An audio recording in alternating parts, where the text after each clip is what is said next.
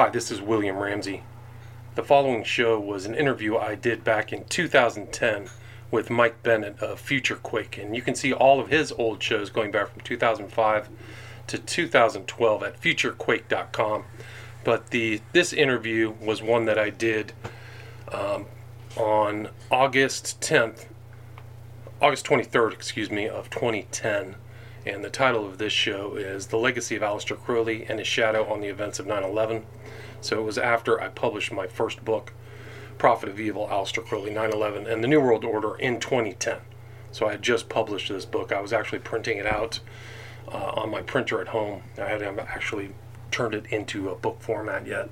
But uh, he was kind enough to have me on his show back in 2010 and also generously allowed me to republish this interview again from 2010. Thank you very much.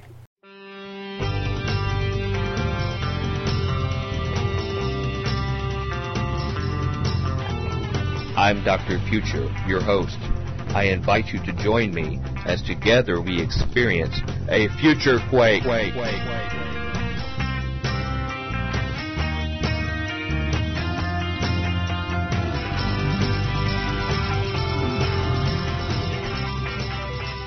Welcome to the Future Quake Show. I'm Dr. Future. And I'm Tom. No fan of uh, a lot of what we cover here, but I think it's important to know bionic. Great. And it's also important to fo- know that you're no fan of the subject matter or the person who, who which the following material is about. That's, that's whom I was referring Not to. speaking of the author. Yeah. Uh, and to get around our our, I hope that our mystic come out. I was mad at the author. Yeah. So. Our mystic hidden teaching here. Uh, this week, our guest is the author William Ramsey, uh, who's the author of the book uh, Prophet of Evil, Aleister Crowley, 911, and the New World Order. And we're going to be talking this week about the legacy of Aleister Crowley and his shadow on the events of 911. Hmm.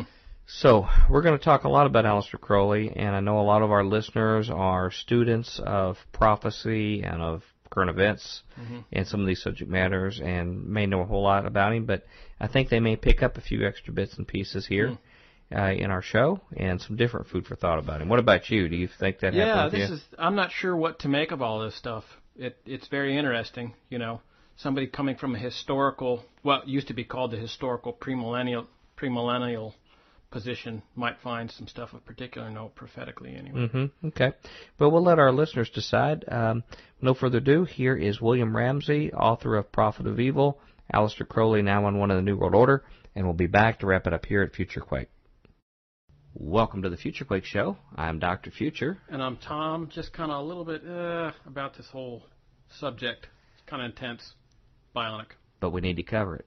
Oh yeah, totally. topic I, we let's need to not cover. shirk away from it. I mean, I think Mhm. it's it has value. We've been in that road before. Yep. And joining us on this road, this very challenging journey we're going to take here this week, is uh, the author William Ramsey, who is the author of the book Prophet of Evil, Aleister Crowley, 911, and the New World Order. And we're going to talk this week about the legacy of Aleister Crowley and his shadow on the events of 911. Hmm. So, how can you beat a show? Uh, we're all we're missing is David Rockefeller. Rockefeller, Nephilim. We got 911. Uh, Nephilim would be nice to have in Yeah. there too. Otherwise, we've got other essential elements for uh, Got it. for a, a automatically interesting show. I think Mm-hmm. our listeners we're going to learn a lot from it, and it's just a taste of what they'll find in the book. Mr. Ramsey, I just want to welcome you to your inaugural visit to the Future Quake Show. Great. Thank you very much for having me. And I understand you've you've been a listener of our show before. I have. I do have you in my uh, i uh, iPod podcast, so I uh, definitely have listened to most of your shows. Well, I wish you'd let us out Wow. occasionally. It's a little crowded in there. I, I I appreciate that very much, and I appreciate you notifying me and letting me know about this book, and uh, being flexible and letting us schedule you. Uh, although I, it was a it was a tough read. I had to take one for the team here because it was a challenging material to read and to digest. But you know, some of the things in life that you have to do that end up being most rewarding in the long haul sometimes are challenging in the short term. So it's another one of those situations. Before we begin discussing the contents of your book, could you tell us just a little bit about yourself and your background and even your spiritual history as well? Sure. I uh, am from uh, California. I grew up in Northern California. Yeah. I I have a uh, BA from the University of California, Berkeley in history, so I've always had an interest in history. I uh, grew up in the Catholic Church, although I don't consider myself a Catholic anymore. I'm kind of a general Christian. I uh, uh, definitely have uh, took a Christian approach towards this book, uh, although some of the entries into the book are a little disturbing. I really uh, put them in there for the interest of truth, and uh, uh, that's basically it. I came to Crowley through 9/11, and uh, I think what I found when I was reading Crowley on my own was worthy of putting into uh, a uh, book that people could reference. I intentionally mm-hmm. added a lot of uh, footnotes, over 500 footnotes, so people can see that you know the story is at least accurate from what I was using as research. Mm-hmm. Well, I want to ask you in just a second more about that. If you could just push your mic away a little bit further there. It's still a little hot on this end here. Not a problem. Um, as far, as far as your particular background, are you a, a an author by profession? Uh, it certainly was a skillfully written book. I wondered if this was your profession or some other field. No, not at all. I uh, I've written, you know, I had to write a thesis when I was in college. I've done a lot of writing, but by profession right now I'm working in real estate. Okay. Well, it was just a very well written book that I thought a very sophisticated, uh, experienced writer had written just by reading the, the, the structure, the narrative, and things like that. Is this your first publication? It is. It's my first book. I actually had intended it to make it longer. I was going to include uh, uh, quite a, a litany of all the people who were influenced by Crowley, but uh-huh. I decided, in the interest of kind of compressing the information and focusing upon Crowley as a biography, yeah. uh, to keep it about 200 pages. Yeah. Well, what I suggest maybe maybe you could beat those Left Behind guys and just come up with like a 15 book series or go. something like that. You know. You well, I was a, every, every, I was afraid to go that long. Yeah. Yeah, actually, I think the Left Behind series it actually takes longer than the Tribulation period to read them. Yeah. it would actually come and go for that particular time. Hey, uh, you, you just began discussing uh, some overall things about your book, but let me ask you, what made you decide to do a book about, of all people, Aleister Crowley, and what were the elements of of data or themes that you felt were missing in other records about him, you know, in, in part of your desire? Well, I came to Crowley through 9/11. I had been in, interested once I realized that, or my opinion, 9/11 was an inside job. I was trying to understand it, so I read almost everything I could, and I came across some people talking about in, occult influences. And I kept seeing these numbers: 11, 77, 93, 175. Not as much 175, but 93 and 77 frequently. And so, uh, those were the numbers of the planes that were involved in the event, right. and uh, that led me back towards into reading the occult. I read a variety of different uh, writers, but it brought me all the way back to Crowley and kind of his uh, his life and experiences in the late 19th century, early 20th century. And once I read and I I had uh, followed other people who had written about Crowley, but there was so much other evidence that they either omitted or neglected, and uh, information that they re- didn't put in. So for me, it was uh, there was that I thought it was important enough to formulate a book that I thought would be important for people to read. Hmm, okay. Uh, w- what do you hope to accomplish with your with uh, the readers when they read your book? Well, I think it's uh, the acknowledgement of evil. I think that's a great question. I think that uh, unfortunately we live in a, wood, a world where people can make good choices, but they can also make evil choices. And I believe uh, in the cosmology of the Gospels and of the Christian cosmology. So I believe that unfortunately some people do make the decision or choice to move to the dark side or the devil's side. And uh, Crowley was one of those people who really went all the way. He thought of himself as somebody he wanted to actually become the chief of staff of the devil, mm-hmm. and he uh, says that in his he wrote an 800 page uh, book called The Confessions. It was an autobiography. He finished it when he was 47 but it really listed so many of his ideas. Mm-hmm. He was a very erudite, intelligent person. Mm-hmm. He uh, had the best schooling in what would be called private schools in England. Right. He came from a wealthy family, and he also went to Cambridge with a very uh, commonly held figures such as Darwin and. Well, I want to uh, I want to ask you about each of those because I think his okay. early days are something that we can really learn something from. Uh, from the Christian community, but I want I want to carefully go through those um, as we do it. But okay. at the beginning of your book, um, you, um, you you mentioned something that he said on his writing style or, or, or his technique, which is useful to know whenever you read any work of Crowley. And in fact, I think you mentioned on page eight of your book that he says he used something called blinds, B-L-I-N-D-S, blinds Well, in his writing. What what does that mean? What what what does that imply? I'm glad you picked up on that because it was a way of uh, concealing some of his intentions. He also uh, absorbed terms that would be used in in the Christian uh, milieu and appropriated them. So sometimes he would talk about him, Lord. He would say his holy uh, guardian angel. Uh, he would misname things. He would use euphemisms, things that weren't as uh, as could be easily understood. So when he used him, Lord, he wasn't talking about uh, God or Jesus Right. Christ. He was talking about the devil. His guardian angel was this entity called Aiwass. Uh, he was in contact, in my opinion, uh, based on what I read in his writings, with what would be commonly called demons or evil spirits. And uh, so he, if for a first time reader, at least for me when I first read it, I was like, well, this doesn't sound as menacing. But once you understood what context he was using it in, then it became very clear. Mm-hmm. Right, right. Um, well, in fact, from the culture he came from, he- came at a u- unique time in the uh, occult movement worldwide, whereas up to that time, it had been behind closed doors, where only aristocratic people, very few people could find secrets. So all the words they used were couched like that, blind, so to speak. But but he sort of transitioned thing where a lot of those secrets he made available to the masses. So you know, the, the blinds kind of thing of like not saying exactly what you mean or using euphemisms would have been the culture of the fellow magicians and mystics that he was around, even though he actually was sort of revolutionizing it and changing it for the masses. So I'm sure he inherited that from the literature he was reading, you know, from them as well. I agree.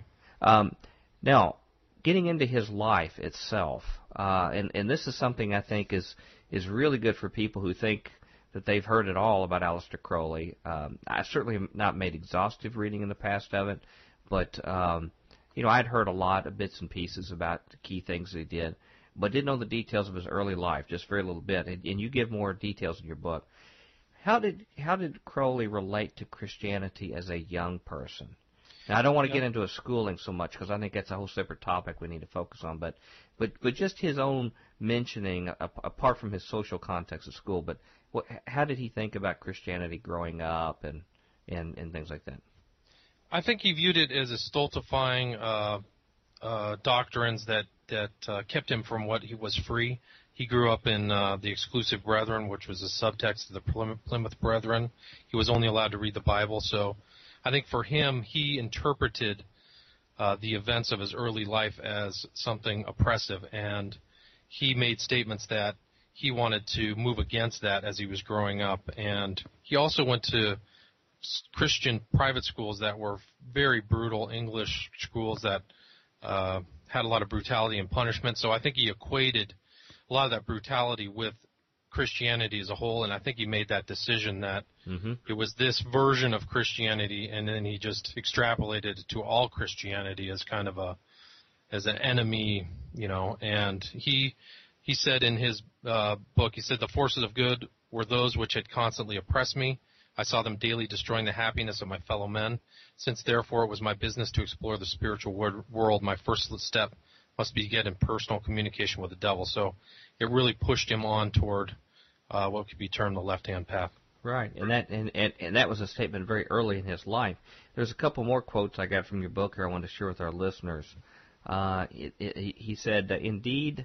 Now I think this is probably him looking looking back on his life, uh, but he says, "Indeed, my falling away from grace was not occasioned by any intellectual qualms. I accepted the theology of the Plymouth Brethren. In fact, I could hardly conceive of the existence of people who might doubt it. I simply went over to Satan's side." and to this hour I cannot tell why.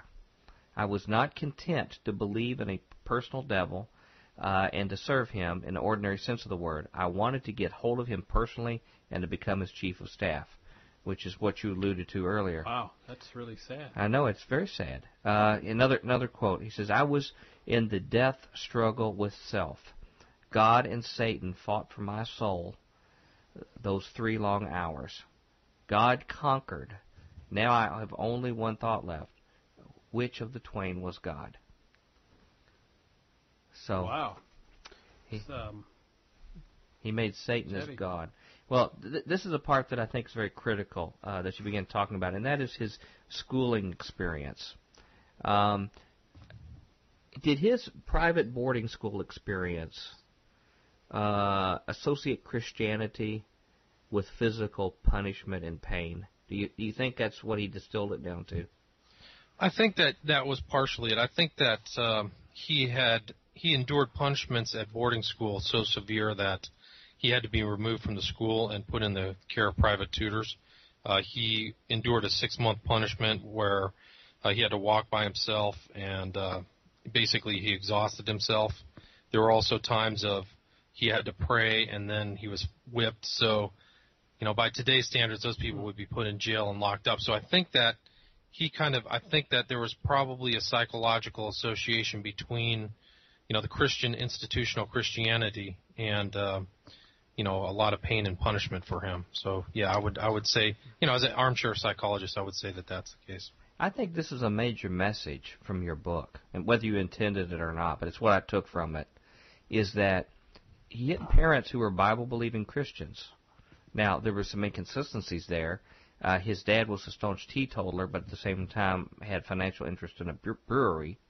So I could see him, you know, Yeah. seeing maybe some, um, uh, seeing some inconsistency there, you know, in the past. But, but basically, they they were committed to a a Christian upbringing, and what I read from your book, he really took it hard when he lost his father. And of course, like a lot of people do, he sort of blamed God to some extent. Uh, I think that was a, definitely a turning point for him. Yes. and then and then you know he was turned over to be raised by another relative who was rather rough with him and sent him to the school.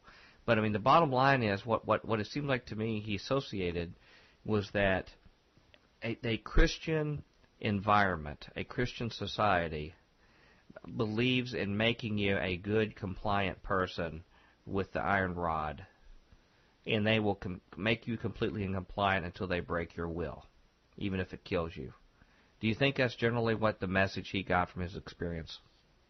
Uh, I would say so. I think there there was an enforced conformity. The schools he went to were associated with the Plymouth Brethren, and uh, you know they were very fundamentalist, and uh, they did not let the children have a free say in what they did. So I would say that uh, that was largely the case. Yes. Now, you know, yeah, he had some issues that he showed classic troubled symptoms anyway, even at a young age. But um, from his writing, I mean, to me, it was very painful for me to read his writings of that period of time, how traumatic it was for him, and how he almost seemed like he extended it. It seemed like that Jesus himself was doing this to him, and that uh, being part of the family of God meant extreme pain and agony and and defeat and things like that. And it just made me think about how careful we need to be and how we raise our young people. He he's not he, he took that to the most extreme case in his rebellion, but there are other people, whether in rock and roll music or other kind of things, that have had a similar response. I mean, there's untold numbers. Some of our biggest stars in in music, some of the most profane people, came from Christian environments. I think Marilyn Manson, for example, Hmm. came from a very strong Christian environment. Some of the other big stars, and and you know the parents I assume were well meaning, but we need to be really really careful. While discipline is essential to prepare you for the future world, to to make sure that we you know like sometimes people will have people read the Bible as punishment, and and I'm not saying that's all bad, you know. I mean, because that is a fruitful thing to do. But you don't want to The equate the Bible as punishment. Yeah, exactly. Yeah. There are many things like that. I've I've noticed that people there seems to be a real lack. I, I don't want to get too off the topic, but there seems to be a real lack in general about people uh, really thinking through the nature of their actions, especially when it comes to rearing children. Yeah. And Aleister Crowley, of course, is the extreme extreme case. Well, and I'm not b- blaming them. It's just that, and I'm not a parent, so I, you know, I, I can imagine how difficult it would be.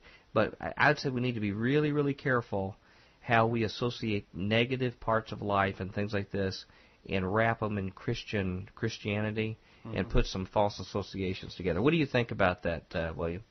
I definitely agree. I think uh, you know, I think that the the very hard hand that he experienced in you know, the late 19th century England was something that propelled him forward. So he always looked back on those very serious events uh, where he almost died. He was beaten and and uh, gru- you know these grueling punishments as something to rebel against.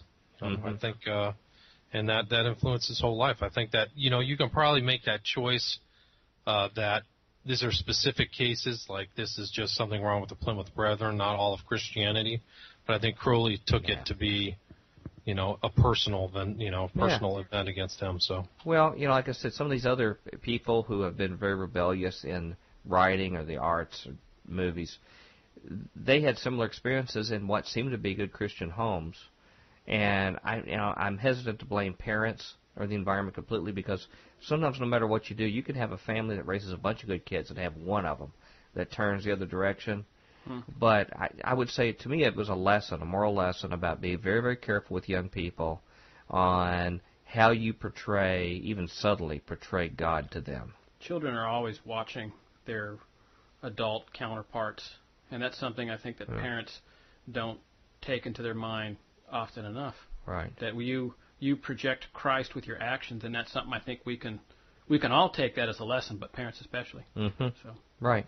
Well, I don't want to be a dead horse on that, but I just leave our listeners to think about that because it appears in his writing that never left Aleister Crowley. In his writings later, he had submitted in his mind uh, what God was as someone who wanted to crush you and crush any kind of originality about you or any self-expression, and also Christians were in line with that too, and wanted to force conformity. And I wonder what the world would have been like without an Aleister, Cro- Aleister Crowley. But I think it would have been a much better place. Many more people would have been living uh, had it not been for him. I've got one more tangential question on this that relates to this in a big picture. You, you get a, a, a picture from the brief narrative in the book about the fact that he was raised in sort of a semi-classic British schooling upbringing as he was older, even in college.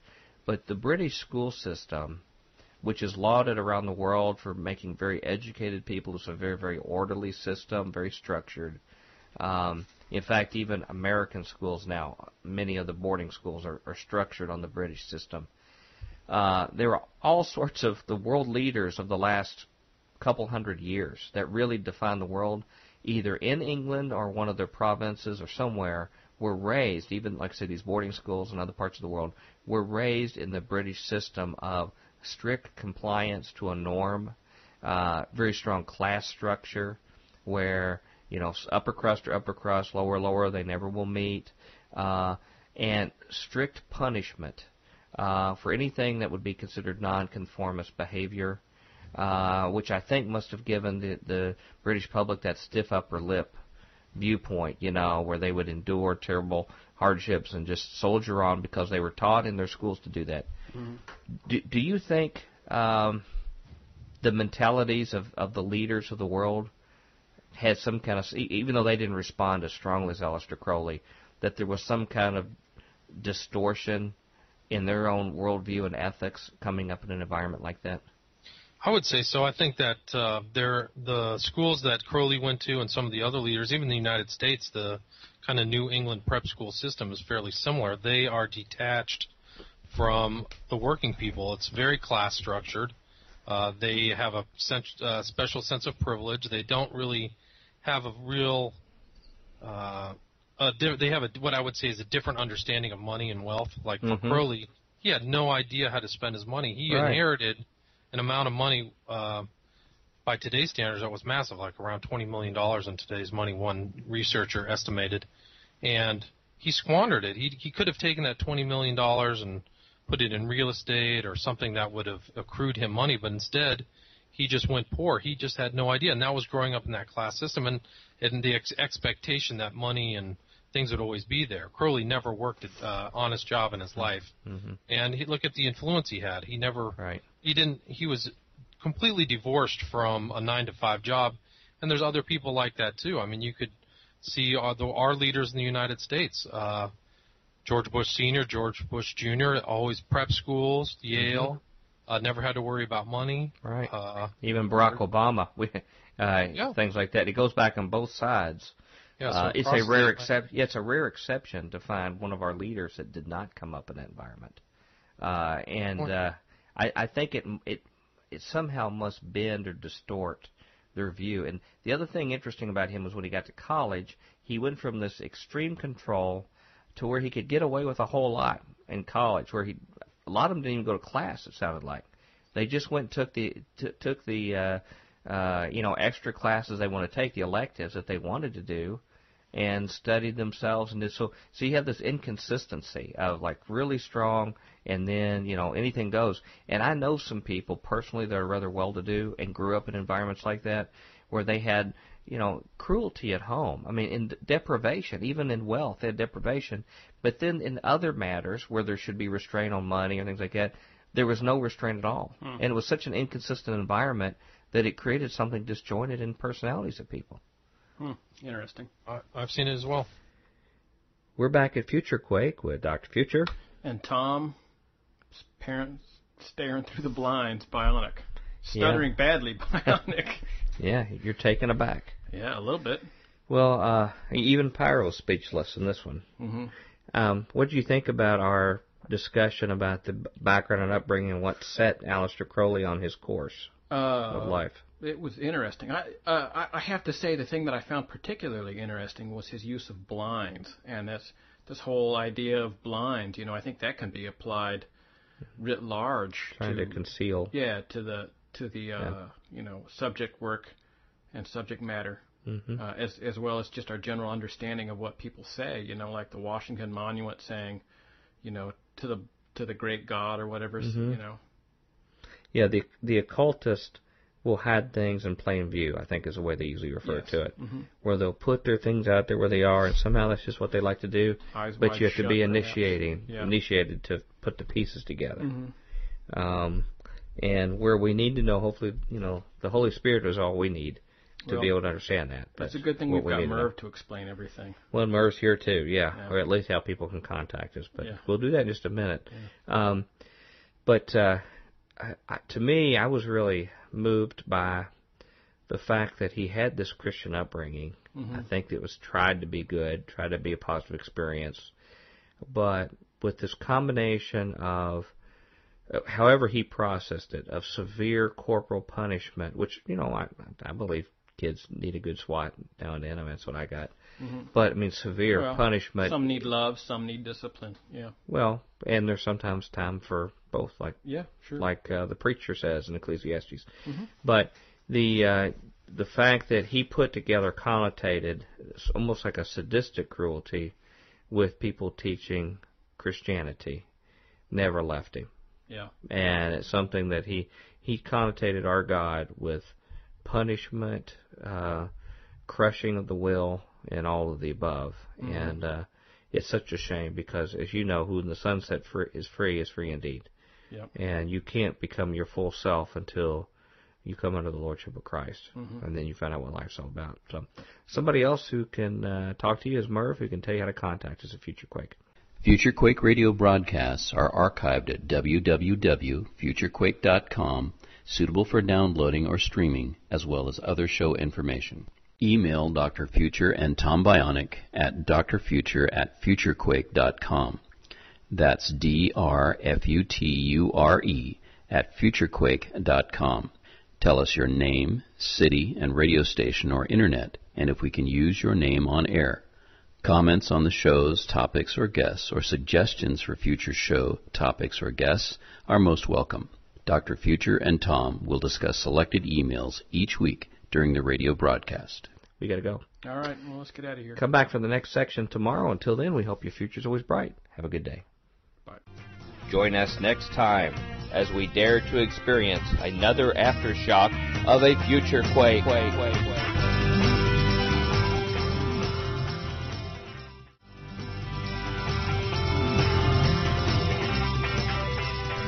Welcome to the Future Quake Show. I'm Dr. Future. And I'm Tom. Uh, gonna have to look out for 93 Bionic.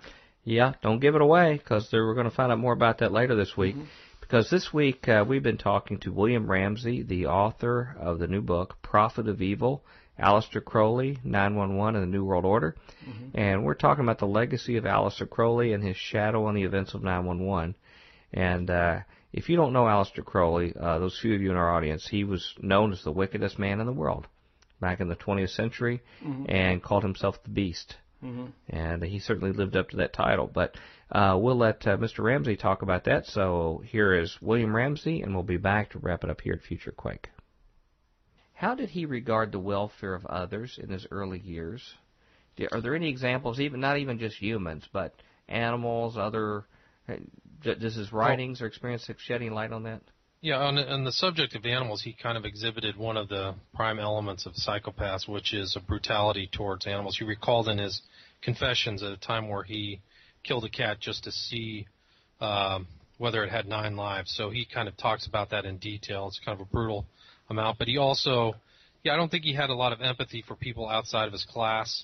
Uh, he was a he became an avid mountain climber. That was kind of one of his uh, roles, but he uh, gave some bad advice. Uh, he became an expert mountain climber, but he gave advice to less experienced uh, mountain climbers, and uh, they unfortunately didn't come back alive. And he kind of talked about it in a very jocular, uh, perverse manner in his uh, in his confession. So you kind of, I kind of, for me, I perceived this kind of classist lack of empathy for others mm-hmm. and um, ego, you know, like uh, kind of selfish egotism too, like not really caring. Mm-hmm. So I would say that uh, he was detached from. He was he was a not. I would and, and this exhibited uh, this trait exhibited itself all through his life, which was right. a lack in empathy for others. Completely narcissistic.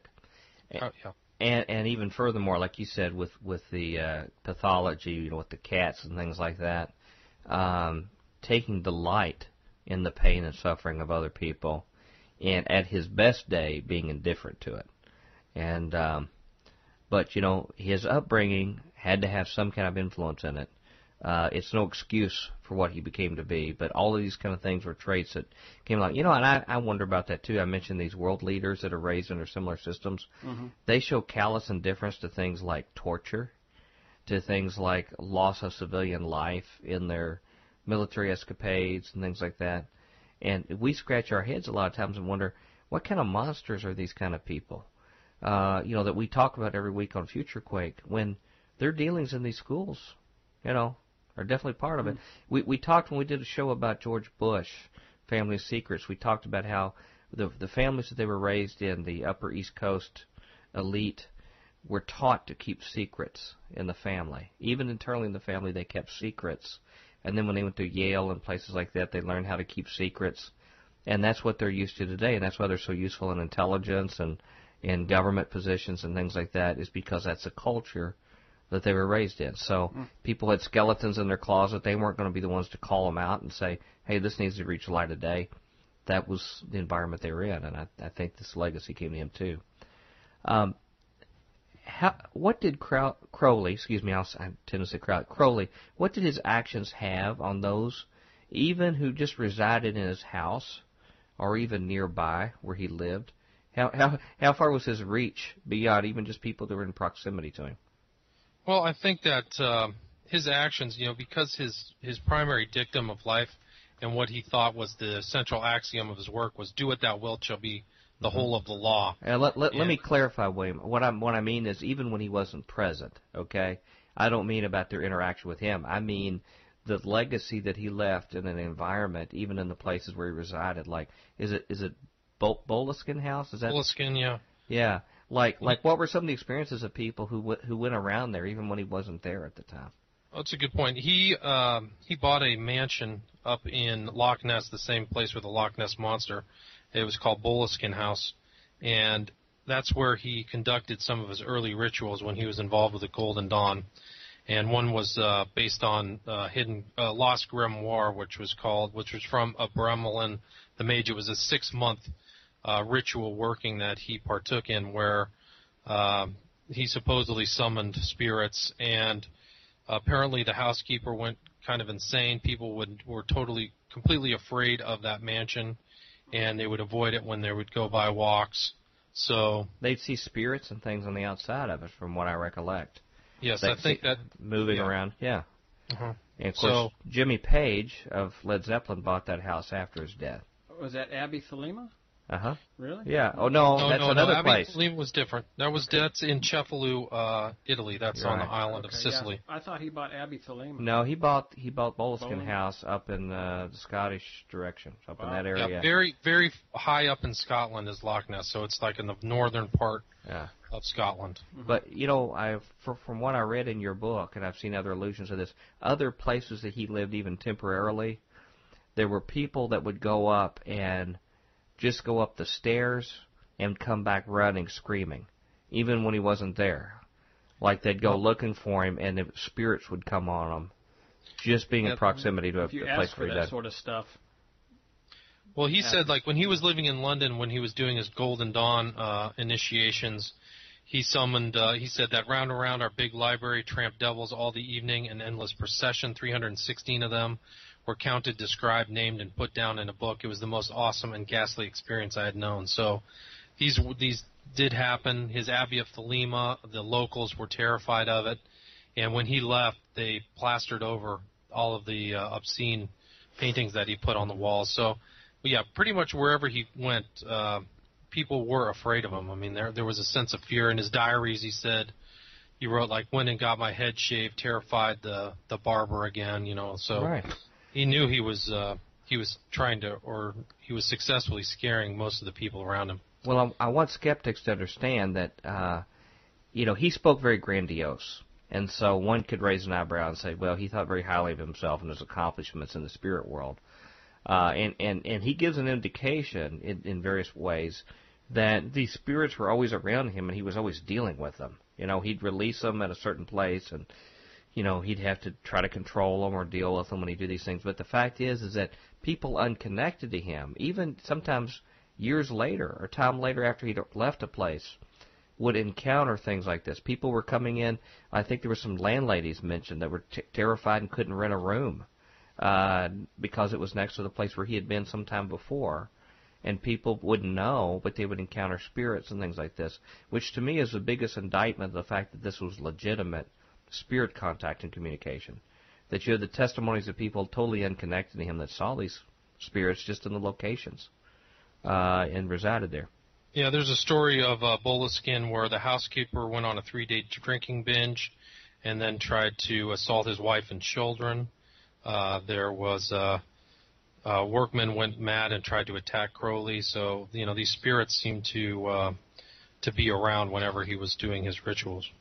Well, and if our listeners notice that we're not going through a super detailed chronology like you do in your book, uh, you know, chronologically, he went to this place and this place and this event.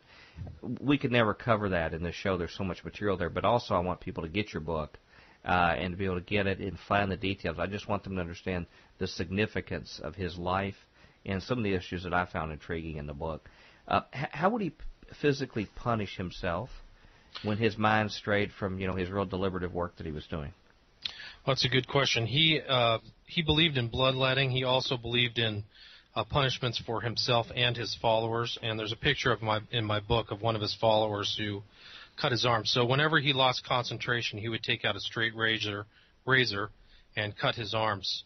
And uh, he instructed his followers to do likewise. One of his followers was, were, was a uh, fellow Cambridge uh, student by the name of Victor Neuburg and there's a picture in my book of uh, cuts all up and down his forearms. So oh, ghastly. It's almost like he created his own Opus Dei or something, you know, you know where they have the little thing around their wrist, you know, or around their ankle, I guess, that created the pain and things like that. Um, Familiar. But isn't it ironic that he left what he thought would be an oppressive and harmful God to take on a God who felt like he needed to harm, Yeah. You know, to be able to serve faithfully? Basically, it's the same thing the prophets of Baal did. If you, if you Well- read the time of Elijah, they did they cut themselves the same way. Well, that's interesting you brought that up because that's one of the reasons why I named it the book Prophet of Evil was uh, the Prophet of Baal and Ashtaroth sequence in the book of Elijah's. Uh, I found him to be a similar type of uh, personage to them, like he was in that vein. Uh, I saw him uh, as like an Old Testament Baal worshiper. Hmm or Balaam, uh, and, and equally ineffective to to the prophets of Baal too in the in the big scheme of things. Uh, you know what's sad too is that we know that this whole cutting thing is now come back in vogue with young people. Mhm. Where Yes. cut, cutting is a natural response, and we now know who's the author of that. It's the, the, the one who wants to hurt us all is the one who works through our psyche to cause this. Do you, you have some thoughts on that? I'm just fascinated. Well, so many things. I mean, you know, frequent listeners may know that I do work with with kids on occasion. Um, just so much about this conversation, uh, I find. Uh, I mean, the, obviously tragic and stuff, but the whole idea that here he comes from this uh, essentially a school for the you know the leaders, the kings of the earth, if you will, kings of the earth and the great merchants of the earth, and uh, decides to leave and ends up becoming you know a prophet of Balaam or you know Mhm. follower of Moloch Mm-hmm. almost Mm-hmm. By choice. by choice. By yeah. choice. You you might even say that his rebellion was was tedious. It was so so complete, you know. Yeah. Yeah, believe that word comes to mind numerous times when you read about his exploits. Yeah. Uh, it's shocking at first, and that's like anything that, that, that Satan does. He will want to shock you with his evil at 1st but after a while, it, it just gets into tedium, uh, and it becomes you know, pitiful, basically, at some time. Um, what supernatural entities did he report that appeared before him, or you know, or were evoked by Crowley and his different workings? Uh, that's a good question. He uh, was always trying to make contact. Ceremonial magic, one of the primary interests, is try to invoke entities. Uh, the entities that he named, the primary one was by the name of Aiwass. He also contacted others named Alamantra, Abuldiz, who was known as the Wizard. Uh, there was one by the name of Lam that he drew in his encyclopedic repository of his occult writings called the Equinox, which is a 10 volume laboriously uh, written and uh, crafted encyclopedia of occult works. And uh, Lam actually looks kind of like what a UFO, uh, these UFO people Alien know about. Yeah. I don't. Right. I'm not a UFO person, so I, I just know that people have made that connection. And one of his followers, just on the subject of Lam, one of his followers who uh, kind of carried the torch for uh, Crowley was by the name of uh, Grant, and he wrote that that was one of the that that Lam was one of the versions how uh, the demon Aiwass would appear. So he said that that was one of his representations. So Lam and Aiwass are are both, according to Grant, Kenneth Grant, the same person. Hmm. Which is an interesting aside. I didn't have that in my book, but uh, But there are even other uh, other entities as well. I mean, other workings that he did as well too. Alamantra working and a few other things, correct? That also had other appearances. Yeah, so he, he I think that he was always having other um, appearances through his life. He was he was always praying to Aiwass or something else, but a lot of times these there was one instance uh, there was another called Choronzon, which was uh, a working he did in the Sahara, was the southern part of Algeria, with his disciple at the time, Victor Neuburg, where Choronzon is the demon of the abyss, and he recounts that in detail. I think the book is The Vision of the Voice and uh, it's a fairly harrowing uh, recitation. He copied the uh, calls that were done by Sir John Dee and Edward Kelley, who were uh, ceremonial magi- magician, magicians affiliated with Queen Elizabeth, and uh, he had their books, and he had, they they followed the uh, the ritual to a a T out in the desert. It took very long. They did it day after day. I think it took 30 days, and uh, the pretty much the the scariest moment was the summoning of this demon, according to them. Mm-hmm. And and the be pretty scary. well, the, yeah. the using John Dee uh, and Kelley's process was something called Enochian magic, and uh, the Enochian language, which was a they said was a language of angels. If it was angels, it was fallen angels. Yeah. but it was a three-dimensional language, if, as I've heard described, where we, we see a language written in 2D on a page. You had to look at a three-dimensional representation to be able to understand this. That they purported, and I think it's a lie, but they purported it came from Enoch himself. But but one other irony in you mentioning John Dee. Dr. Dee considered himself a Christian, but he had such a thirst for knowledge and, and being a scientist myself by my background, I could sort of relate to that. You, you get a thirst for knowledge, wanting to know more, and it's tempting to go in forbidden areas. And he wanted so much that he was willing to go to the angels, even though the Bible forbid it, uh, to go extra information. And he got information about the New World. It appears information about. Um, he, really developed a scientific method all sorts of things about botany and other kind of things were given to him. But then these angels started saying things like, "You should not, you should not pray to Jesus. You should not worship him." And I guess it scared to death his scryer, who was actually looking in the crystal ball. But Crowley was the one who picked this up, is it not? And actually repopularized it. Uh, uh, picked up what? This this Enochian. Uh, oh, I would language. say so. Yeah, I think it was part of the. It's part of the current, the magical current. So I think he picked it up, and apparently, other people have done the Enochian magic uh, rituals as well. But uh, you know, he, I think, you know, he's such a, a luminary, uh, dark luminary in the cult tradition that uh, you know, he has the repository and the writing for people to kind of carry forward his work, and there's quite a few people Mhm. who have done it. So, But you know, it's funny. He he he he made available to the public, at least according to him, many of these workings and many things that some of the secret societies said he should have never released. But but during his time of practice, his single-minded goal, it was very clear, was to be the most powerful sorcerer or magician in the world.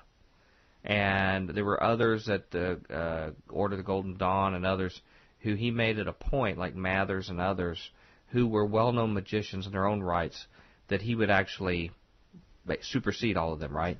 He he would he would have more. He would get more citations with more secret groups. I mean, he just he marched through Freemasonry like Sherman through Atlanta. I mean, he he he was 33rd degree and then on quickly because he was doing so many things. But these secret society people didn't like him, and so he had to go to Mexico to get his 33rd degree ranking where they didn't know him because he made enemies so well and. And any of these people he worked with eventually became an enemy along the way.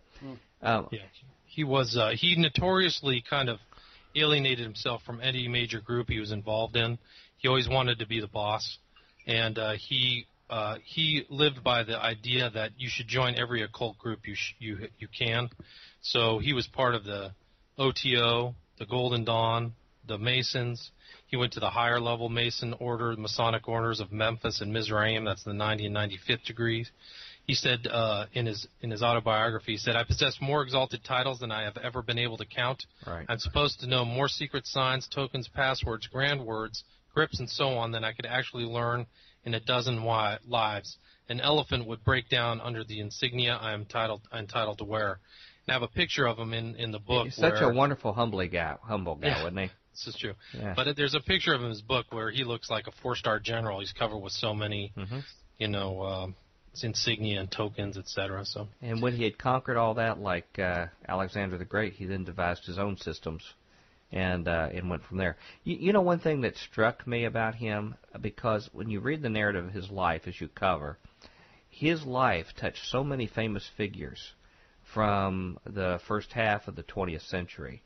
I mean, I mean, he had interactions with people in the Theosophical Society, people can, you know, the key founders of of uh, Theosophy, uh, Hemingway, you know, and had contact with him, all sorts of famous people. That he almost is like the very antithesis of Forrest Gump. yeah, it's kind of strange. I was surprised at how many people he touched as well. Uh, Somerset Maugham, Mencken, Aldous Huxley. Uh, you know, it's uh, it's quite a list. Hemingway. and I mean that on a on a multiple level. Not only the fact that he he had these brushes with all these famous figures, but the fact that if you watch a show like Forrest Gump, he he emphasizes everything Crowley was not: self-sacrifice, humility, looking out of the well-being of other people, um, looking at their goals and objectives rather than your own. And that was sort of the hallmark of the personality of Forrest Gump in the movie.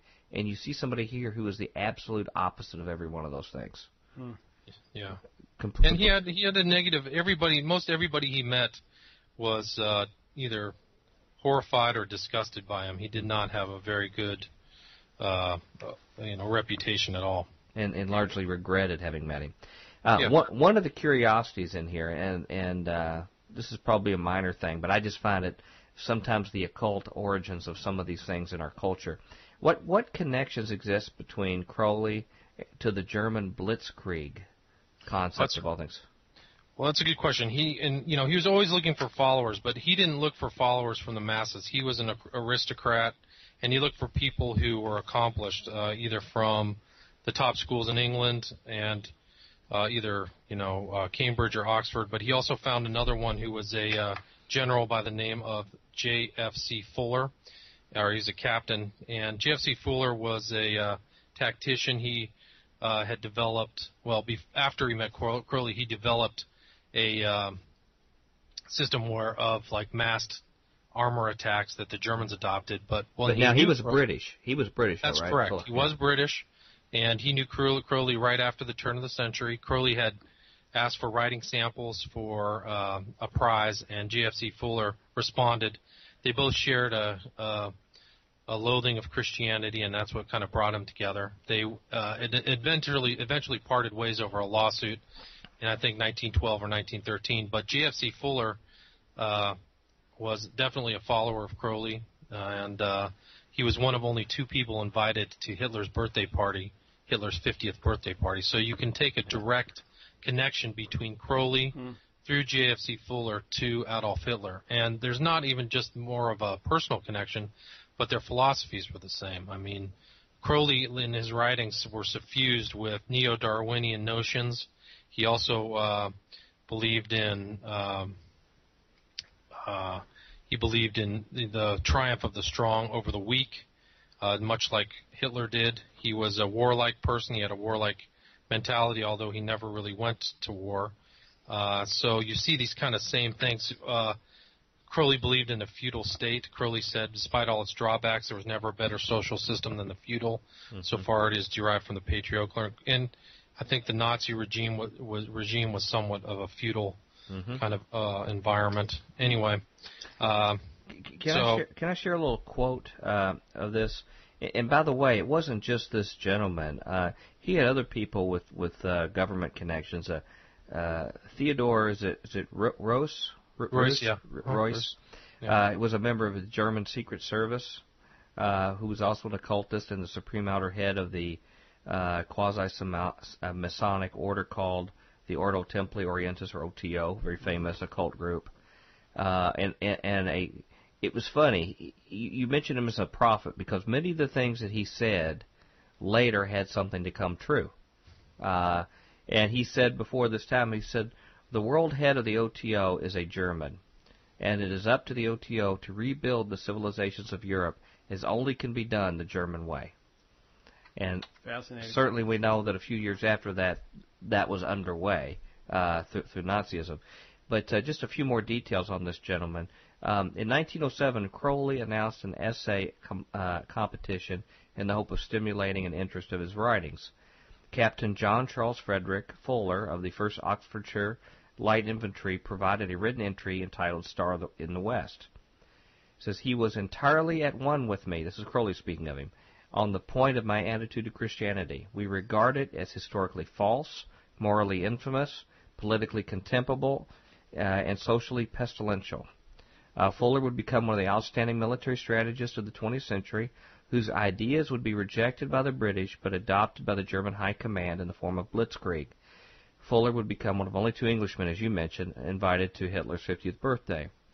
Um, here, here's a quote from it. He says, uh, this is from the writing he did for Crowley. He says, At the pen of Crowley, like that of Saladin, Swinburne, and Shelley, is but another splash of cold water to wake the frowsy sleepers of the, of the night and wash from their gluey eyes the nightmare of Christian supremacy. It was only by casting off God and breaking away from the essentially bestial quality of unreason that man paradoxically assumed godhood. Eliphas Levi, who came up with uh, Goat of Mendes, uh, in one of his unpublished letters wrote, The riddle of the Sphinx has two answers, which are true only in a third. The God, the first is God, the second is man, and the third man God. This is but the overman of the egotistical philosophy of Nietzsche. Hermes struck a higher chord when he said, To create God is to accomplish our own creation, to make ourselves independent, impassible, and immortal. Above us flames the zodiac. The sign of the balance lies between Virgo and Scorpio. The eagle is the emblem of good, the scorpion of evil, the eagle-winged serpent of good and evil and it is the doctrine of good and evil that we shall now deal. As there was darkness before Cilia formed the light, and as knowledge is the outcome of ignorance, so is also virtue the outcome of vice. It was Satan, the Lucifer of Milton, the devil of Blake, and the serpent of Genesis, who was the author of wisdom. So this is a British chap who venerated him, who had a huge impact on world history, just because of his collateral brush with Crowley, right? I mean that that gave the power to Hitler to basically conquer Europe and and in a very short matter of months basically stand reign over all of Europe. We're back at Future Quake with Dr. Future.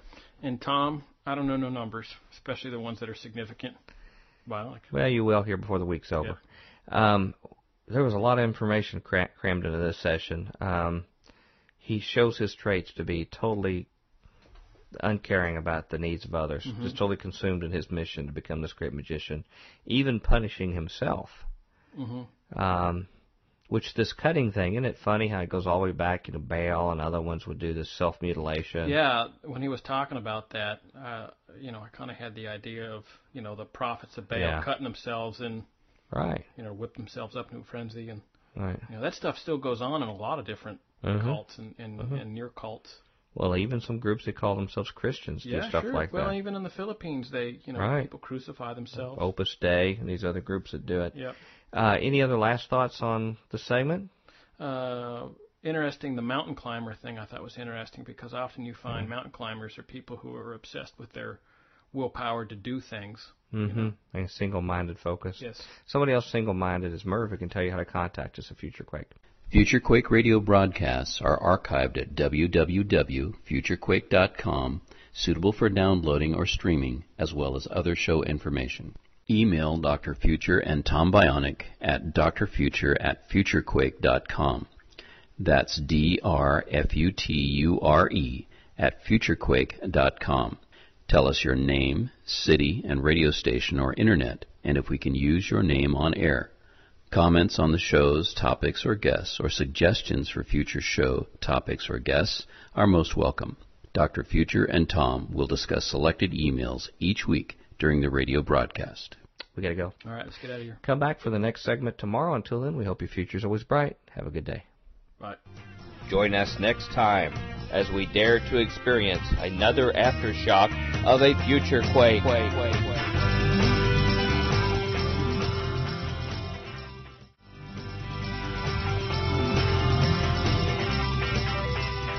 Welcome to the Future Quake Show. I'm Dr. Future. And Tom, uh, it's sort of sad, some of this stuff, bionic. It is very sad because uh, the subject matter is about a life wasted, and uh, the the subject is a gentleman named Aleister Crowley, who was known as the most evil man in the world, uh, and he relished that title as well as the Beast. And uh, we have with us this week the author William Ramsey, who is the host of the book Prophet of Evil, Aleister Crowley, 911 in the New World Order. So we're going to have some interesting connections at the end of this, but we have a major section to get through today of our interview, and uh, we hope everybody enjoys it. Our theme is the legacy of Aleister Crowley and his shadow on the events of 911. So uh, let's proceed with our uh, interview with Mr. Ramsey, and we'll be back to wrap it up here at Future Quake. Yeah, and they both Hitler and Crowley held this held the same ideas. They were very interested in the triumph of the will.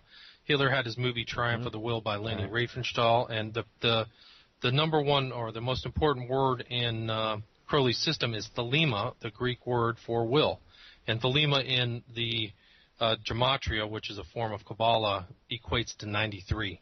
So you see this kind of similarity between the will uh, of Hitler and Crowley. And Crowley had tremendous willpower, and so did Hitler. They say that was one of his distinguishing characteristics was to triumph over all. You know, when he was fighting, was have the willpower to to overcome whatever he was faced with. You know, Mm-hmm.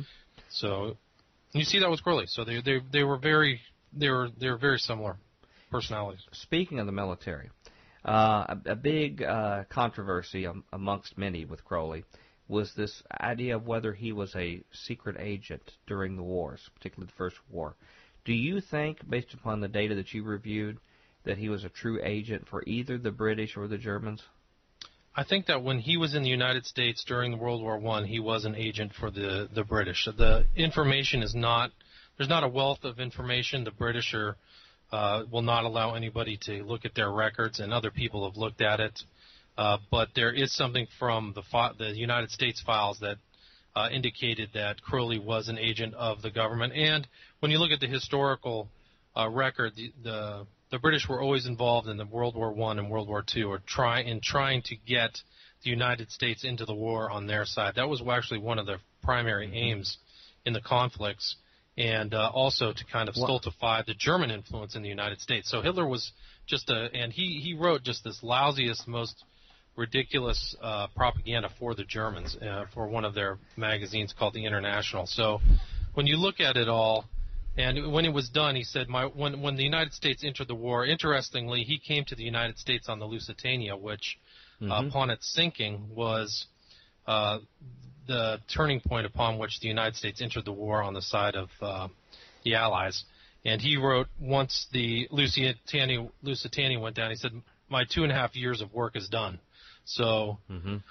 Uh, leads you to believe he also had, and if he was really a, he was he was in the United States under the guise of being a German patriot, but if he really was, he would never have been bet, let back into England over and over. The England's right. English executed any traitors uh, mm-hmm. uh, during that time, anybody who was pro-German. So he was able to come and go in England most of his life. He also had other contacts in England uh, with other intelligence figures. Uh, and uh, he had that most of his life. He, and he was kicked out of France, the argument the French had wasn't of his awful character, but because they thought that he was associated with German intelligence, mm-hmm. and so he was kicked out. So I think that he had intelligence ties. I think that he was sending money back, uh, sending information back to England, but he could have been a double and triple agent. I just the evidence for that wasn't something that I I was able yeah. to. Uh, well, I would decide. be that would certainly be immoral activity, and I wouldn't think he'd want to engage in any immoral activity. No, he was questionable virtue. Sterling. Well, yeah. you see, you see the nexus between people who are uh, Luciferians and the intelligence agents, and the intelligence agents use uh, commonly use people like Crowley because they don't have the moral scruples, scruples the rest of uh, you know the general population has. So. Mm-hmm. It's interesting to see that. Yeah, yeah, no kidding. Well, you know, he was even more explicit. Mm-hmm. I mean, he just he said in his writings that you covered in your book that he said he just really wanted the Germans. He was rooting for the Germans to shoot some uh, American ships and sink them to the bottom, so they would go, you know, get into the war. And uh, unfortunately, that wasn't just thought of Aleister Crowley. That was of the, the British leadership in public in World War One and Two, both. Hmm. And uh, you know, I think what what allies, what great allies we have to hope that you know we would have some kind of tragedy. And uh, believe me, that certainly was at play during the Pearl Harbor incident, from from what I understand. Same same kind of thing at play there. Right. Uh, getting on toward the, toward the latter part of your book, and uh, you you give this teaser in the title of your book. Why do you ascribe an importance to the numbers 11, 93, 77, and 175?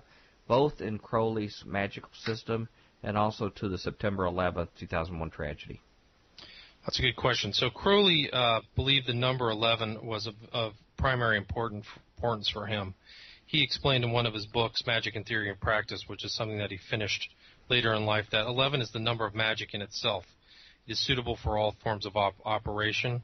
It's a sacred number par excellence of the new aeon, which was his word for the age, uh, the new age that he was trying to create and uh, it was uh, mentioned in his primary book, the Book of the Law, that he received as a scribe from the entity Aiwass, which says 11 is all of their number who are of us. So uh, for him, it was a uh, it was a crucial number, and he spelled the word magic with a K. K is the 11th number of the alphabet, and uh, to differentiate what he did, his kind of uh, you know more ceremonial magic from to to differentiate it from Cat in the Hat magic. So 11 for him was very important. Do what thou wilt shall be the whole of the laws, 11 uh, words, 11 syllables. And uh, these were all the numbers of the plane. So 11 was one of his primary numbers. 93 was the, were the numbers for uh, Thelema and Will uh, in the Greek, and those were the numbers in the Gematria. So those are also prevalent through all of his writings. You'll see 93 in one of his books the Book of Lies. Book of Lies was 93 chapters. So he constantly used the, the word number 93 over and over. 77 are the 77 names of the devil, uh, as put in by uh, LaVey's Satanic Bible. It also has some deeper meanings. It's part of the septenary. It's 11 times 7 equals 77. And according to Crowley, it relates to the word Oz. So 77 and Oz are kind of interchangeable in meaning, according to him. He says uh, 77 is written in Hebrew, Ayin, Zayin, Oz, and he, the he goat, symbol of matter, Capricornus, the devil of the tarot, which is the picture of the goat of the Sabbath upon the altar.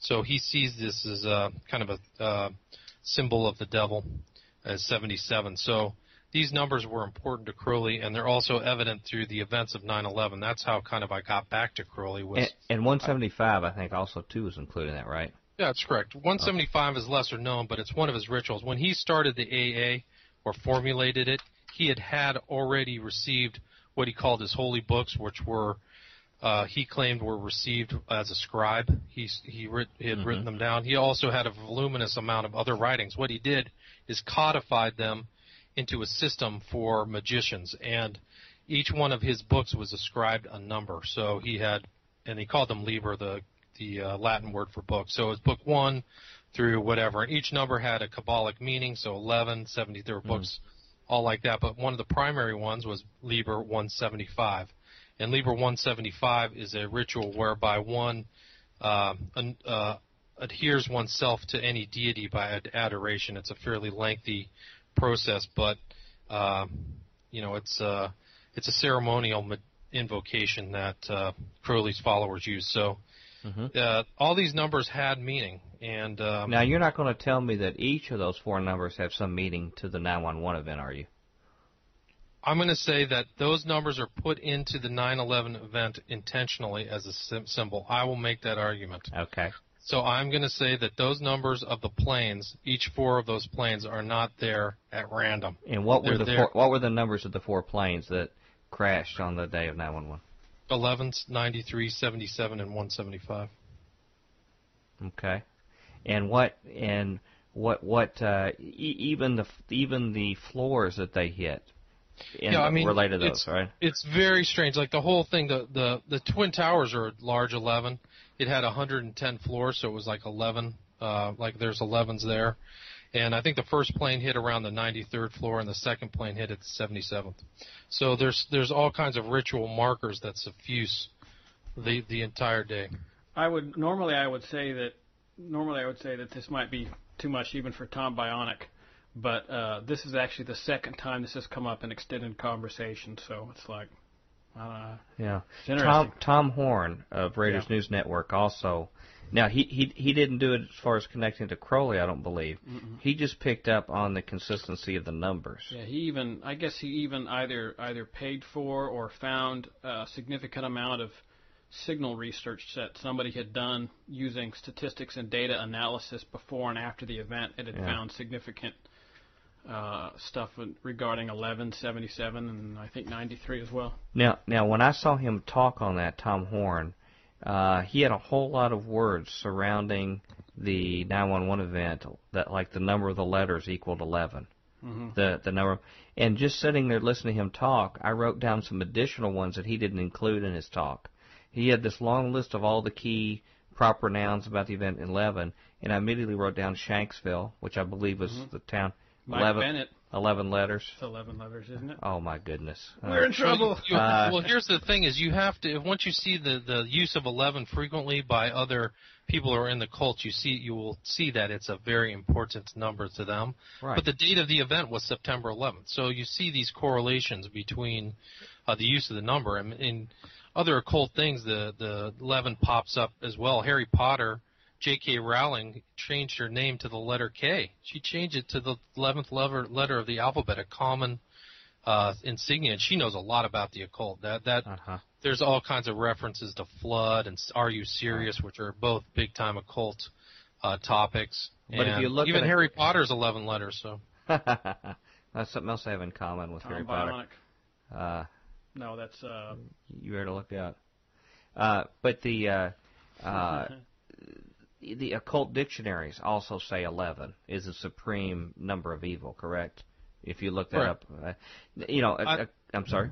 Well, it's all right. I was going to say one of the founders of the Golden Dawn uh, wrote that the number 11 was the always associated with uh, perdition, destruction, and uh, you know, so it was something that Crowley picked up on from his his all everything that he had studied in the Golden Dawn. So 11, mm-hmm. you know, preceded Crowley as a uh, number of evil, but Crowley seemed to really absorb it into his whole Right. his whole religion. You know, a couple other words that I had jotted on a napkin when I heard Tom Horn speak. Not only Shanksville's 11, World Trade Center Towers is 11 times 2 for two towers, 22 letters. The Pentagon, 11 letters. Mm. What's what's the odds, you know, of these kind of things? And there's more. There's more there, and uh, it'd be very curious to see if there was some working done at some time that would preclude a future event. I don't know how you could quantify that statistically exactly. Uh, like, Well, yeah, let's do this. I mean, as an armchair statistician, you just take 175 numbers, and you say like, okay, these are the most important numbers in Crowley's uh, religion, which they are 11, 77, 93, and 175 are probably the top six, and you you just do a statistical uh, breakdown of how what's the likelihood of all six of those popping up out of 175 random events. It's infinitesimal. It's it's it's out of the bound. It's out of boundaries. So while people can laugh and and giggle at the at the at the you know these word these numbers actually being there, the fact of the matter is they refer all the way back to Crowley. And if you read the entire book, you'll see it's suffused there. You know throughout the entire book. Mm-hmm. Right, and uh, that's that's just the uh, the protocols in which which they normally like to use uh, for this kind of activity. Um, how did how did Crowley think society should be structured? He he he not only stuck with magic; he had his own thoughts and what he learned about the universe, um, about what he thought how society should be structured, and even thoughts on eugenics and even dealing with people in the monotheistic religions. What were some of his thoughts about the greater politics of society? Well, like I stated earlier, he believed in a feudal system, so he didn't have any problem with an aristocracy ruling over, uh, you know, a large horde of people. He said uh, the solution is to pick out the diamonds from the clay, cut them, polish them, and set them as they deserve. Attempt no idiotic experience with the muck of the mind. You will observe that I'm advocating an aristocrat- aristocratic revolution, and so I am. So he believed in an aristocratic revolution. He thought that most other people should be treated kind of like cows. He says here, we should have no compunction in utilizing the natural qualities of the bulk of mankind. We do not insist on trying to train sheep to hunt foxes or lecture on history. We look after their physical well-being and enjoy their wool and mutton. In this way, we shall have a contented class of slaves who accept the conditions of existence as they really are and enjoy life with the quiet wisdom of the cattle.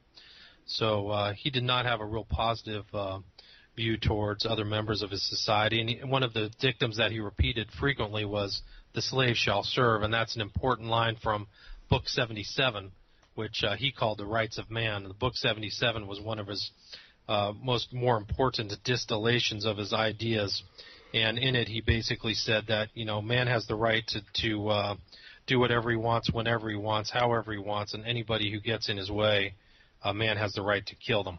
You know, so uh, book 77. So there's another play back into one of his primary numbers. Uh, You know, ironically, this is one of these areas where he actually was somewhat successful because that exactly is the way that the world is evolving right now is this globalist aristocratic autocratic rule by a set of elites. And Aldous Huxley who you mentioned his uh, uh, cohort uh, that was clearly his direction. Uh, the Fabian socialists uh, were in this direction. H.G. Wells uh, the other leaders of the British elite uh, and Americans as well too. Uh, have had this, and so that's one way in which he's actually succeeded. And if you think about it, the one incident in recent memory that furthered their aims was actually the incident of 911, because after that we had the War on Terror, we had the Patriot Act, we had all these activities of surveillance of people and centralized control of people and their activities where all they have to do is just raise the warning level to red, and they can immediately control the day-to-day activities of everyone. Uh, we now have uh, army battalions that are present on American soil to deal with American unrest that have been announced at Fort Stewart. All of these things were made way because of 911 as an excuse. and America by and large kind of yawns, which which uh, is you know part and parcel of of just you know what he was talking about with the sheep sort of enjoying their overall the enjoying Right. the rule you right. know Well, now we can tell them they feel safe too. Mhm. As long as they do what they say, well, we'll we'll make you feel safe and comfortable, and you just trust us, and and uh, report when we tell you to report, and take this shot when they tell you to take it, and you know put put the plastic on the window. Um, but that is the elite. You know, the elite Mm-hmm. now work for Department of Homeland Security, Mhm. and they uh, and that includes contractors too. Uh, that just say don't don't raise questions or you'll be anti-American, you'll be a terrorist. In fact, if you look at the DHS report of our Homeland Security for January of '09, it talks about guys like you and me, and maybe even William too, as being Yep. on the uh, the religious extremist list. Yeah, I think they actually called us potential terrorists. Yeah. To be honest. Yeah. So his vision is coming true. Uh, you know, he'd like to sort of take credit for it, but the Bible already said it was going to come true. You read Revelation 18, you already see this system is already set up in place. So uh, he, he didn't usurp the mind of God. He just accidentally is doing his bidding, which is the same kind of measure we see in Daniel with Nebuchadnezzar and people like that.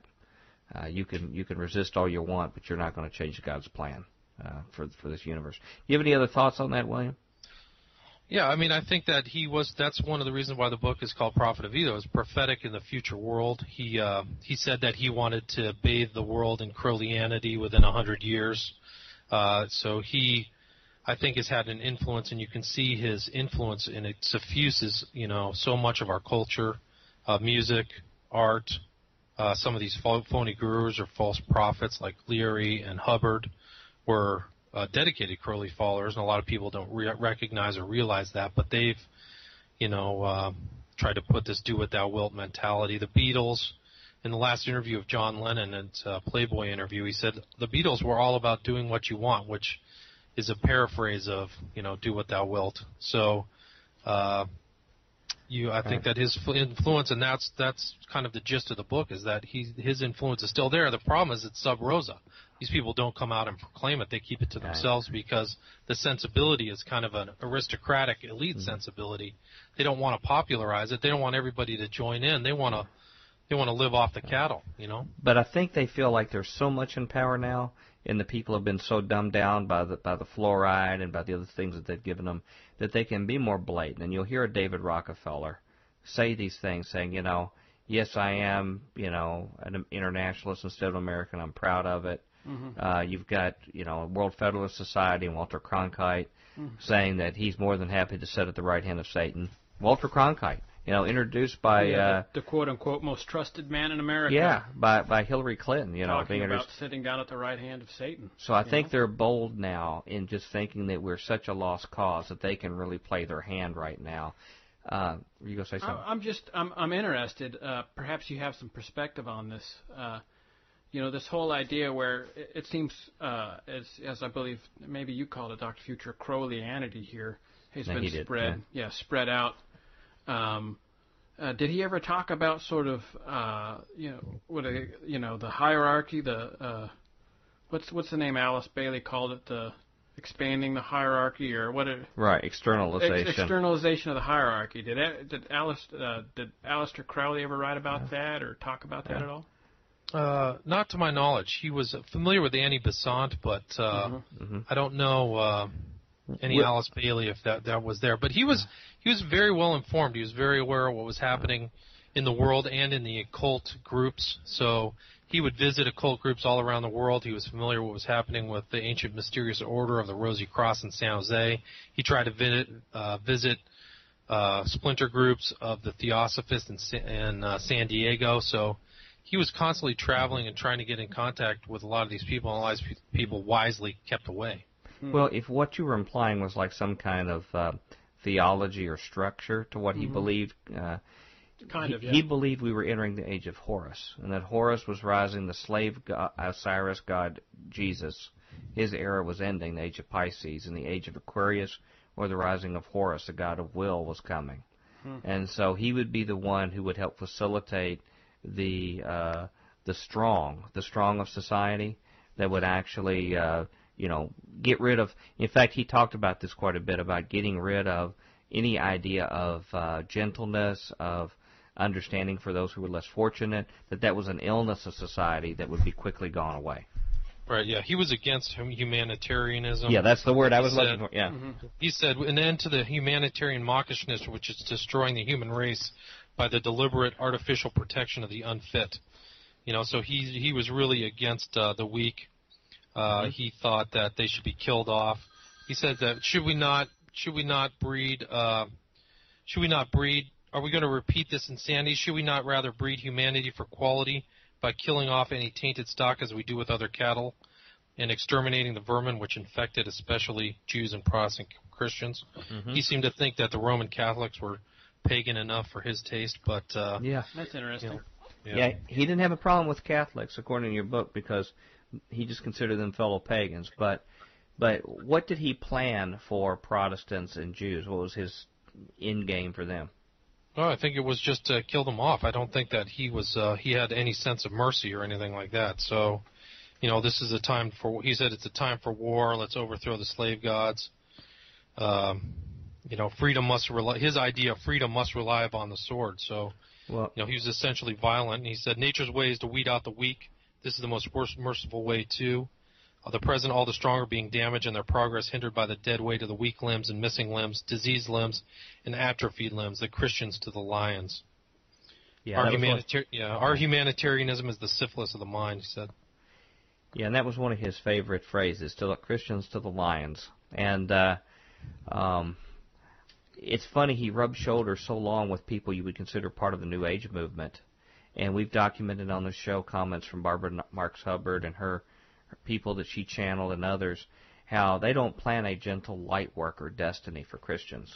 Uh, they they plan to eliminate us as part of their process itself, which is definitely not what they try to play up in their publicity. He just didn't have good PR, Aleister Crowley. He just sort of told it the way he thought, uh, rather than I, being I think so, but a, a lot of his writings were concealed. You know, he he was not a he. Although he published, a lot of his books were meant for his followers. Uh, I don't know. He was popularizer in some stuff, but he tried to popularize some of his writings. But largely, he uh, proselytized through connections, and and um, so some people may not have realized or seen most of his writings. And he wrote so many, like for example, his pornographic works were mostly written under uh, pseudonyms. So, uh, with the advent of the internet and the ability to kind of research all of his books in one spot, you kind of get a broader picture of what he was writing and thinking, and then you kind of ha- it kind of begs the question. You have to take that next step: is were his thoughts and ideas actually an influence, or was he just some kind of crazed writer like a Nietzsche who just hmm you know sat at home and wrote all day? And, and my argument is that he was he was an active influence upon a lot of people.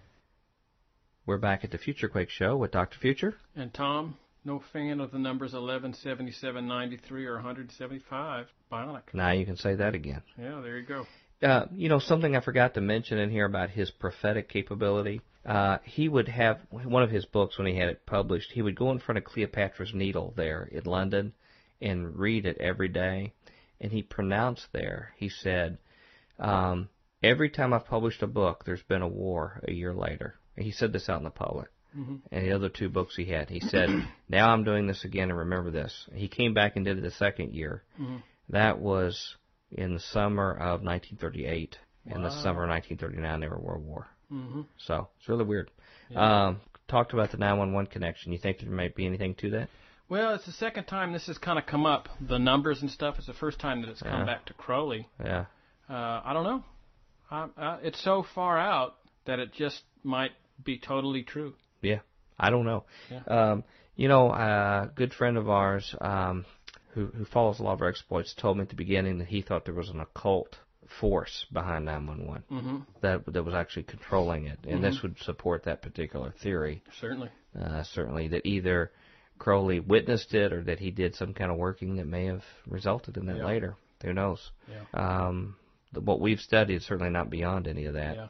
Um, and in fact, his talk about the New World and about uh, uh, limited elites and the masses who he had Mhm. great contempt for. The blind Suffering. Yeah, it's like wow. What a perfect way to Yeah. to, to look at so much of Yeah. what goes on in society, the architecture, what's written on the monuments around Washington D.C. and Nashville. Well, he said the sheep were were good for mu- for uh, wool, Wool and and sometimes mutton. Yeah. Uh, Merv, would you come in and tell our listeners how to contact us at Future Quake? Future Quake radio broadcasts are archived at www.futurequake.com, suitable for downloading or streaming, as well as other show information. Email Dr. Future and Tom Bionic at drfuture at futurequake.com. That's D-R-F-U-T-U-R-E at futurequake.com. Tell us your name, city, and radio station or internet, and if we can use your name on air. Comments on the show's topics or guests, or suggestions for future show topics or guests are most welcome. Dr. Future and Tom will discuss selected emails each week during the radio broadcast. Okay, we got to go. All right, let's get out. Come back tomorrow for a big finish tomorrow. Until then, we hope your future's always bright. Have a good day. Bye. Join us next time as we dare to experience another aftershock of a future quake.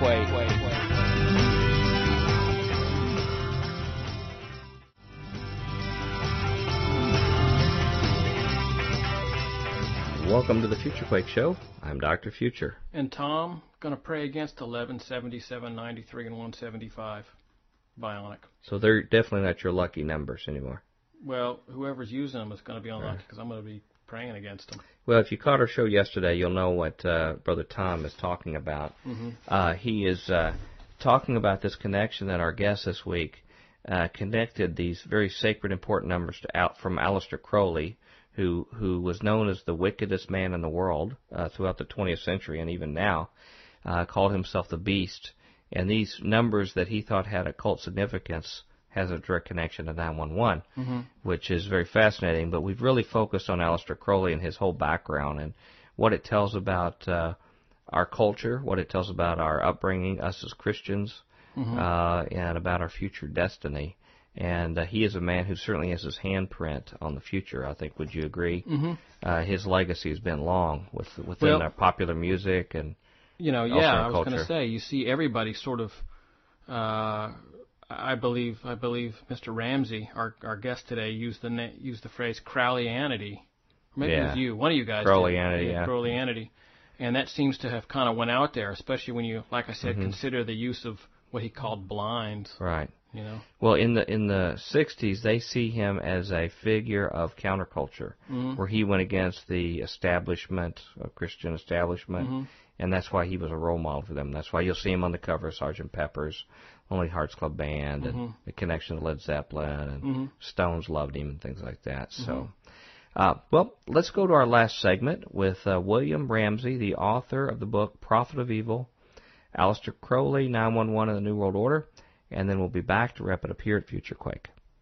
Well, let me ask you something in total about your book. Um, I read it cover to cover. It took me a long time because I'm a slow reader. Uh, but it's a good read and well well written. I was really impressed. I thought you'd maybe written a large number of books just because it was very skillfully assembled. Um, Thank you. but one of the things that was very, very difficult, and, and I'm someone who, in my studies, particularly of occult topics, for the kind of thing we cover here at Future Quake, I think I've seen and read just about it all.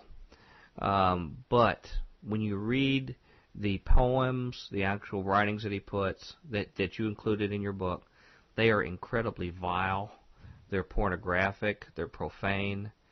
Uh, they're as offensive as anybody would ever read. And uh, I know our listeners, if they get your book, are going to wonder why in the world did he put this stuff in this book along with the historical narrative? Can you comment on on what you thought was your your idea of including some of this totally putrid uh, writing that he put in there that was his actual writing, and what what your purpose was in the bigger scheme? I, I totally agree with you that it was perverse and evil, and uh, I do think that uh, you know it wasn't an easy decision for me to come to that to to put the this writing in there, but I think it was uh, to see what kind of wicked, perverse figure he was, and to know that these type of people exist. That uh, you know this wasn't just uh, some kind of you know people who follow him have that same view, and his perversions. I mean, there were even greater books that I didn't chose not to put in. The the entirety of the world's tragedy is so vile and I mentioned in my book, I could not, I can barely, I can't even talk about it on the radio or put it in. But even the stuff I put in is, uh, I fully agree with you that it's inappropriate. It's not for uh, children, but I think that it gives an insight to his wicked blasphemies and uh, his evil nature that he indulged in these type of practices that he uh, you know he was uh, he was a wicked and perverse person so I try put those in for that reason I think that if it wasn't in there uh, I don't know if they would get get uh, the reader would attain the to a knowledge of the full loathsomeness of his character Mm-hmm. That's well said. Uh, because yeah, you will definitely get it from reading his writing, um, and um, it's it's incredibly repulsive. Uh, and I don't think he cared that it was, but or, or he delighted that it was repulsive itself. Yeah. But but well, what's scary is that there's worse stuff in there. There's worse stuff that I omitted. Mm-hmm. You know, uh, the first the two of his porno- pornographic books uh, that I I poured through are uh, Mm-hmm. Horrific. And he the the worst thing is that a lot of oftentimes he would juxtapose holy uh, material with his more vile and base writings just to kind of ex- uh, intensify the blasphemy. So Mhm. uh, he was really just a a real monster, just Mm-hmm. a real real monster. And, and I want to caution our, our listeners. I, I, I recommend this book. If you're a student out there and you're trying to understand as a Christian the, the, the impact of the occult on our culture and the history of it and how it affects our, our 20th century, 21st century, um, it is a very good resource to be able to understand that and the impact on society. Uh, but if those of you who are, are a little squeamish or you know, only if you are a very, very mature Christian and really prayed up should you go through some of that material. If not, I would suggest when you get to the poems, skip over them and continue the historical information. But I just wanted to warn our listeners ahead of time. But I still think, with that caveat, that it's a very good book to get that can be instructive for you. And, and I tell you one thing, it really it drew me closer to the Lord. Um, and, and the other thing I have to admit too is that uh, we live in a perverse world now. I mean, uh, we live in a world of child molesters, of people who we catch, you know, in cannibalism and other kind of horrible things that we don't want to think about. But that is the world that we're thrust into. And if you talk to anyone who's in the on a local police force, having to deal with some of these satanic cults or things like this, even some people in deliverance ministry, they will be the first to admit that this is the reality of the world that we're now that we're now in right now. So uh, we, we'd, we'd like to think everything was something different, but we, we have to have a, a, a grim, realistic attitude that this is the world that we're dealing with. And, and one little tidbit for you, and I, I don't know if you know this or not, Mr. Ramsey, but uh, one big fan of uh, Aleister Crowley was Alfred Kinsey of the Kinsey Institute I wondered if you were going to go there. who uh, who really was a huge fan of his work and um, actually corresponded. And, and if you look at Chris Pinto's uh, documentary, The Kinsey Syndrome, you'll see a lot of this. Uh, he actually used a, a uh, Nazi uh, uh, ge- um, officer who actually um, did terrible things to s- these children, Jewish children, and he used that data that ultimately our government paid for, paid Dr. Kinsey to collect. And you will see there's a picture in the documentary that's amazing, where where uh, Alfred Kinsey, this this great venerated guy of American science and education, actually goes to that Abbey Thelema over in Sicily, and actually goes there because he venerates him, and he stares at a picture there of Aleister Crowley, and alongside him is Kenneth Anger. That is such a scary Right. picture. It's one of I the remember that one. yeah. It's just such a sort of Kenneth Anger who who did uh, probably the most famous uh, avant-garde film, uh, Lucifer Rising, back in like 1968. The Rolling Stones in it or something. Well, he had he, they used them in a satanic uh, purpose, and actually even used Marjorie Cameron, who was this uh, elemental that was created. She called herself the Scarlet Woman, and then the uh, the Wormwood Star, who actually worked along with Jack Parsons in the Babalon Working And Uh, L. Ron Hubbard. and L. Ron Hubbard. So so they all have a connection here. But but you see these two gentlemen, Kinsey and and and uh, Kenneth Anger, staring at a picture, and you really see that the baton has been passed of Yes. evil from one generation to the next. And, and, and Kinsey was a monster. And uh, Anger is still alive. He actually had a showing of all Crowleyanity at the Hammer Museum in Los Angeles last year. And if you look on YouTube, you can see his uh, 45-minute speech. And his benefactor was the Getty family. The Getty family. He actually Oh. admits that. How yeah, nice. he admits Wow. that uh, one of the Gettys uh, gave him a free pass to fly around the world whenever he wanted to. So you see this kind of Yeah. elite uh, perversion and connection to a notorious uh, Satanist. Our Kenneth wealthy, our wealthy benefactors looking out for society, uh, Right. taking care of of Kenneth Anger. Uh, and you know, and speaking, he, he really lived up to his last name because uh, he, he exhibited the same personality as uh, Crowley, extremely bitter, mad at other people, disenfranchised from all the people he worked with. So it's a common theme, I think, that we find. And, and in summary of this, it, it it, it sure seems like to me that Crowley's life, as evidenced by your book, reflected the values of the master that he served. Uh, he, he was alienated from all his friends and supporters.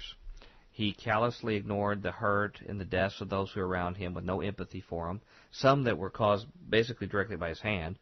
Uh, and he caused the insanity or destruction of numerous wives he had or those that were closest to him that actually went to mental institutions. Um, he was filled with pride and inflated self-importance. Yet he seemed to be totally dissatisfied and wanting in his life. And and it becomes very clear in his writings that he was infatuated with the anger and resentment of rebellion, uh, as part of some kind of uh, apparent lifelong futile war with God that he couldn't win, even when it resulted in his own personal destruction. And uh, as you read his uh, literary output, there it's very it's very banal and very pitiful and, and trivial when you think about it.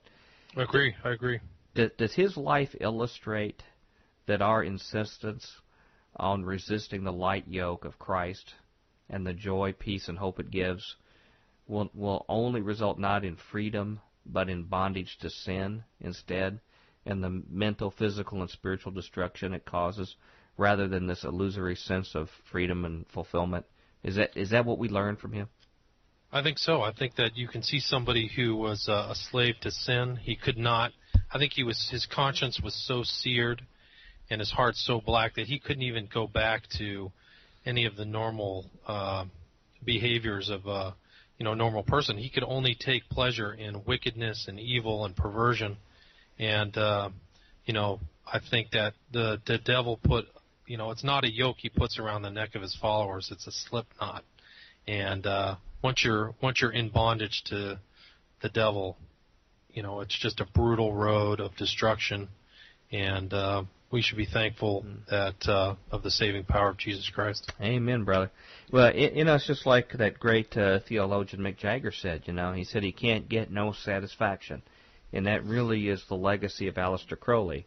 He couldn't be satisfied in whatever he pursued, and and he had to get bigger and bigger fixes of his perversity, just like uh, the heroin that he took. I guess he took enough that could kill ten men there at the last part of his life and um, he just get had bigger fix. And whether it's that or pornography or or uh, occult activities or whatever it is, you keep looking for more and more and more extremes, and it just doesn't satisfy.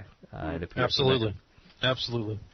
Uh, is there any other legacy that you think Crowley left after his death? You mentioned the Beatles, which actually venerated him by putting him on their their uh, album cover. I guess Sergeant Pepper's has him on there. Um, you see another no, number of bands. Uh, Led Zeppelin, you know, like I mentioned, one of their key figures bought his house. Well, Uh, and I believe going back to the Beatles, I think Sergeant Pepper was released 20 years to the day that Crowley died, wasn't it? which is how the song, just Yeah, 20 years today. 20 years ago today, Sergeant Pepper taught the band to play. Right, Yeah, I heard that argument that Sergeant Pepper is Crowley. right, Yeah. right. So I've heard that. I, I wasn't able to confirm that, but yeah. Well, and, and it- it's so many different people in our music scene. Um, even uh, there, there's a guy Graham Bond who was really formed the foundational of the blues sound in Britain, and a lot of his guys like Ginger Baker went on to Cream, and a couple other guys, Jack Bruce, went on to bigger things. But he later got so disillusioned, he got into magic and considered himself the son of Aleister Crowley, and eventually Far took his own life, like everyone else who was associated with him. Yeah, I've heard of Bob Bond. Yeah, it was tragic. Yeah. Um, who do you think? Hey, we're getting to the end of the show here. Um, Who do you think might take up the mantle of being the wickedest man in the world uh, as the foremost enemy of Christianity today? And what do you think they might attempt in the future? That's a good question. I think uh, eventually the Antichrist will will uh, take on the same kind of behaviors. Well, that's cheating. That's cheating.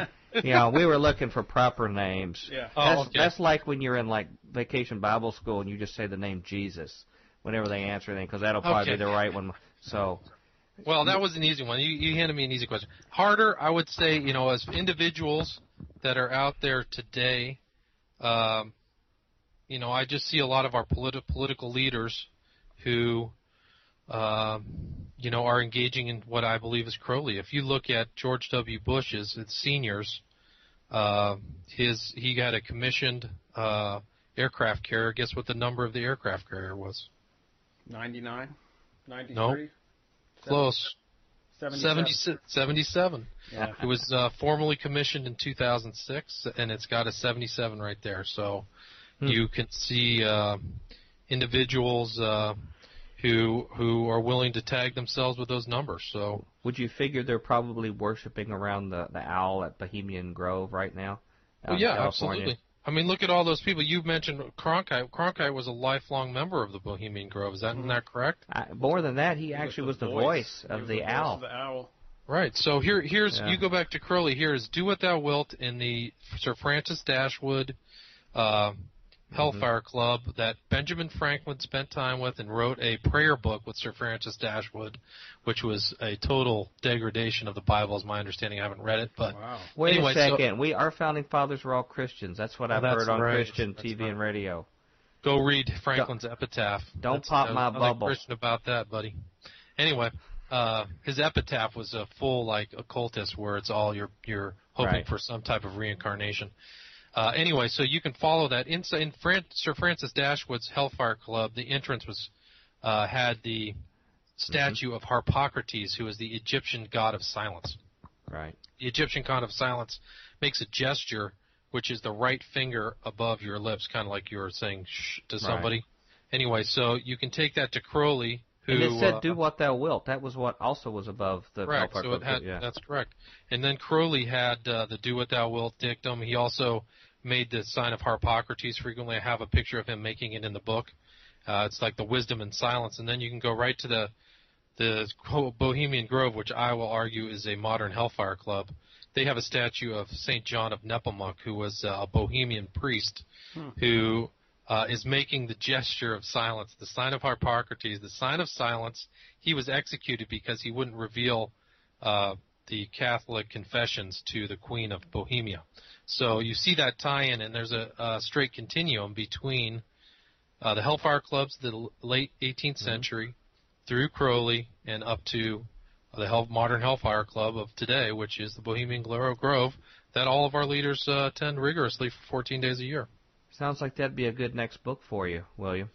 Well, uh, my next book, I actually had it as part of my original book, but it's The Children of the Beast. I was going to cover Manson, Parsons, Grant, Hubbard, Leary. I've got uh, a lot on uh, Robert Anton Wilson, Kinsey. Uh, I've got uh, Jimmy Page, Bowie, Ozzy Osbourne, J.K. Rowling. You know, Uh, I want to well, get you a I got even complete. better. s- I I got wanna- Oliver Stone, Stanley Kubrick, Nicolas Cage. All these guys have connections. Oliver Stone's book. If you read, see some of Oliver Stone's films and look for 93, 77, and 11, you'll be surprised. Huh? I thought he was converted just recently, although although to Roman Catholicism, but I I believe don't know. I don't know. expressed, So was Tony Blair. Well, What is that? oh well, well, Tony that's, Blair's a different story. yeah, Okay. yeah. He's already been through his rebirth ceremony. he and his the, wife. Yeah, and the, the Yeah. hair clippings. Wa- Ye- Watch called watch the first five minutes of Natural Born Killers and look for 77. Look Well- at uh, go see the World Trade Center and look look at what the insignia is on the firemen's hats. What the number is? 77. Nin- Yeah. 93. Oh, Well, yeah, that's right. Oh my gosh. Well, uh, I tell you what I want to do is I want to get a complete set of William Ramsey books and donate them to my children's wing in my church. Okay, so if they like Harry Potter, are they suitable for ages five through? Uh, No Through way. nine. This Uh, is not a this is not a book for anybody under 18, unfortunately. Yeah. But It's Well- the the problem with the book is we live in a dark age, a new form right. of dark ages, and to acknowledge and see these things happening Yeah. in a conscious sense, most people can intuit that they're happening, Mm-hmm. but to see it consciously in front is just an extra added benefit to I think a Christian person's awareness. so it's broadening your understanding. I know it's horrible. Right. I didn't like writing the book. Right. I didn't want to put this book out. I don't want to, you know, uh, have the burden of this. It's not pleasant. I can tell you, I've had uh, every psychosomatic problem. My stomach hurts. I don't like it. My eyes go bad. So this isn't something I'm happy about. It's, Mm-hmm. Right. but I think that it's there's a certain form of satisfaction in the conscious knowledge that this exists and people are this evil. Hitler was as evil as Crowley. Do you see what Hitler did? He was capable of astonishing levels of madness and murder. And he didn't. He didn't just hate. People think, oh, he hated Jews. No, he hated everybody. He killed Jews, Russians, Gypsies. He killed his own people. Yeah, planned for at the very end, yeah, at the very end there, uh, it was the Nero option where they scraped everything down. There was the they flooded the the uh, underground system there. So he he just was intent on destruction, Mm-hmm. and that's very dangerous. If you see these people, these are dangerous people. Crowley Mm-hmm. is dangerous. You know, it's you, you mentioned the physical ailments and everything that you went through in this. I know every week, week in and in, week out, those same kind of ailments are experienced by our listeners here at Future Quake when they have to listen to us. Yeah. it's a common thing they go through every week. Yep. General general They get- discomfort and malaise. Yeah, our, our radio listeners get hand fatigue from flipping the dial so quickly. Yeah, to turn it off. Yeah. Come on, you guys have a great show. You guys do a ter- you guys you. do a terrific job. Hey, I want to get my last two cents in before we say goodbye and tell people how to get your book. Uh, you know, we mentioned about who's on the future. I, I, I would suggest to our listeners and to you to keep an eye on this gentleman, Alan Moore, the uh, legendary writer. Uh, he was the one who single-handedly raised, of all things, the comic book medium to this uh, legendary literary masterpiece that they now consider uh, The Watchmen, uh, which has been made into a movie. Uh, they consider it some transcendent literature. He did V for Vendetta, The League of Extraordinary Gentlemen. Um, he is a practicing magician, along with his predecessor Steve Moore. Uh, they're writing a grimoire right now, and they're doing just about everything I, I see Aleister Crowley do. And uh, uh, in fact, even uh, Alan Moore has said in the past, he says, uh, to some degree, Satanism is purely a kind of disease of Christianity. Um, so I don't think we've heard the last of him, and I think the eccentric English Englishman sorcerer is something that's going to continue to rear its ugly head on the rest of humanity here. And uh, I want to thank you so much for being with us. So much more I'd like to talk with you about. Uh, there's tons more in the book. All we did was just try to do enough to pique interest. For our, our listeners who'd like to get a hold of your book, how can they get a hold of it and keep up with your other research? Uh, the uh, website is www.occult911.com. You can buy the book in PDF, or I can send you a softbound cover copy, and also you can. It's available on Kindle. I'm trying to get it on iBooks, but it's a laborious process, so it takes about four weeks. So hopefully, I'll have it for the iPad if people have that. Okay. But uh, Kindle is fairly easy. Does it work out best for you if they get it right from your website? Uh, either way is, is fine. The, the website's easy. I can send it to you in PDF format, or uh, you know that's just the same day, or you know it takes a little longer to put together a, a book to send out. Support this brother, ladies and gentlemen, in his work. And uh, I want to thank you, Mr. Ramsey, for coming with us. Uh, have you had a chance to be on many other shows like ours so far?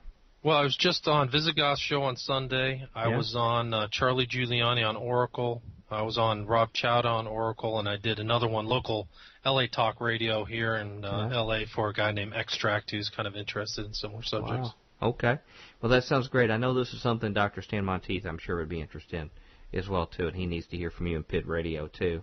And we'd like to keep up with your work, but again, I want to thank you so much for joining us. Godspeed, and we wish God's protection for you too in your work, and we look forward to having you back again for your next information to share with us.